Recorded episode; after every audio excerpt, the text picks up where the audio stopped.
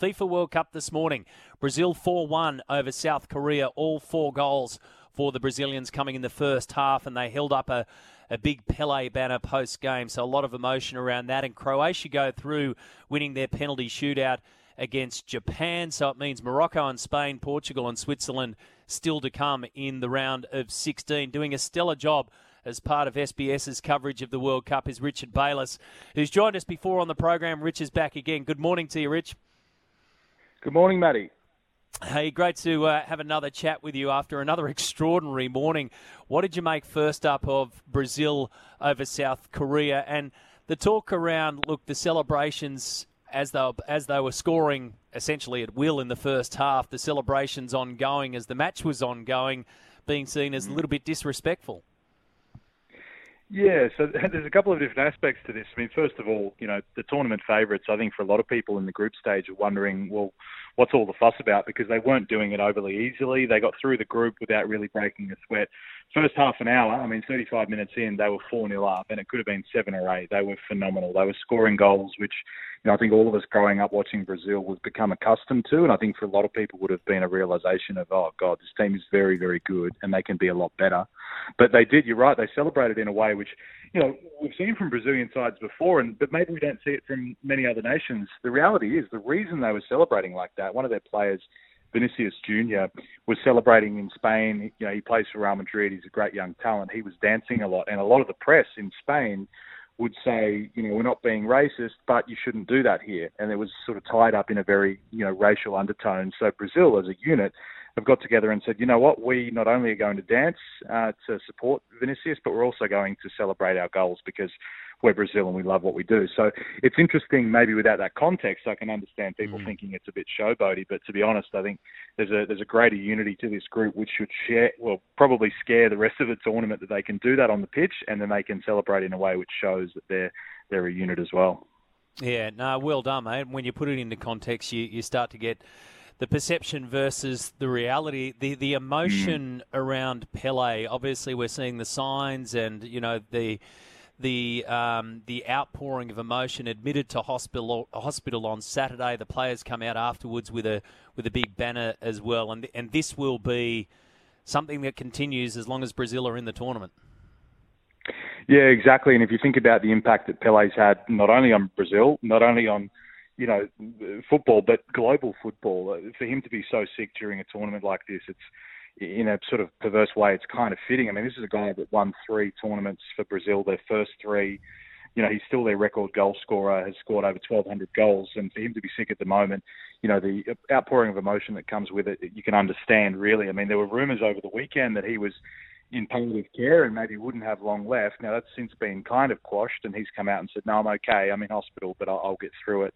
But you can see, you know, holding up banners, people in the crowd showing their emotion. If Brazil were to go on and win a sixth title, there's no doubt they would dedicate this one to him. Uh, because what he means to not only Brazil but global football is, is immense and immeasurable. So, yeah, it just gives them that extra little bit of motivation, doesn't it, for a team which probably doesn't need it, but they'll be very hard to stop as a result. With Morocco, Spain, and then Portugal, Switzerland still to come, and Croatia getting through this morning, uh, where do you sit Brazil? Do, do they remain favourites, and especially what they did in that first half against South Africa, or do we have to wait and see by the end of the quarterfinals? Uh, yeah, I, I would put them at the top. I mean, to me, they were the top coming in, and I think you know uh, they haven't really been amazing in terms of goal scoring, and I think that's what you look for from a Brazil team. The scary thing is, until today, there'd only been one shot on target against them in the whole tournament, and it was only after they took their foot off the gas, really, against South Korea that they actually started to concede a few opportunities. So, um, I think they're at the very top. I don't think any other side has been at their absolute best. I think in terms of depth, you know, maybe England are the ones that are in the best condition physically. Um, but England, France, Argentina, Brazil, I think anyone outside of that four to win it would probably be a shock to this point. But as we're seeing in the round of 16, actually, the shocks have kind of dissipated a bit. I mean, we saw quite a few in the group stage, which were awesome, but now we're not really getting them. You tend to see at a World Cup the cream rising to the top. You know, Portugal and Spain, on paper, in logic, would probably go through tomorrow as well to make it the eight big hitters in the quarterfinals. Yeah, it's it's extraordinary. How are you going, mate? Are you getting sleep? Are you, are you getting through? I know these things can be. long, I mean, they're awesome to work on, but they can be long, hard adventures as well. Yeah, exactly. That's the thing. I mean, if you, you are probably not safe to drive a motor vehicle, but you're okay to be on live TV talking to the nation. So it's a, it's a bit of a challenge, but um, you know when you're getting plenty of goals and plenty of excitement, it certainly makes up for it. And when you're sitting next to Mark Bosnich as well, he always keeps you on your toes. So you've got no option but to get through it. yeah, if one person's going to keep you awake, it's it's Bozza. Just a final one. so, so look, you know, the dust is settling, and we know that players starting to come back and go back to their respective clubs. Um, Graham Arnold's future is going to be a massive talking point until it is until it is done, right? So, how long do you think we have to wait here? What what does Football Australia do next? Do they do they just give it a grace period, or do they need to move quickly? Do you reckon, in your opinion?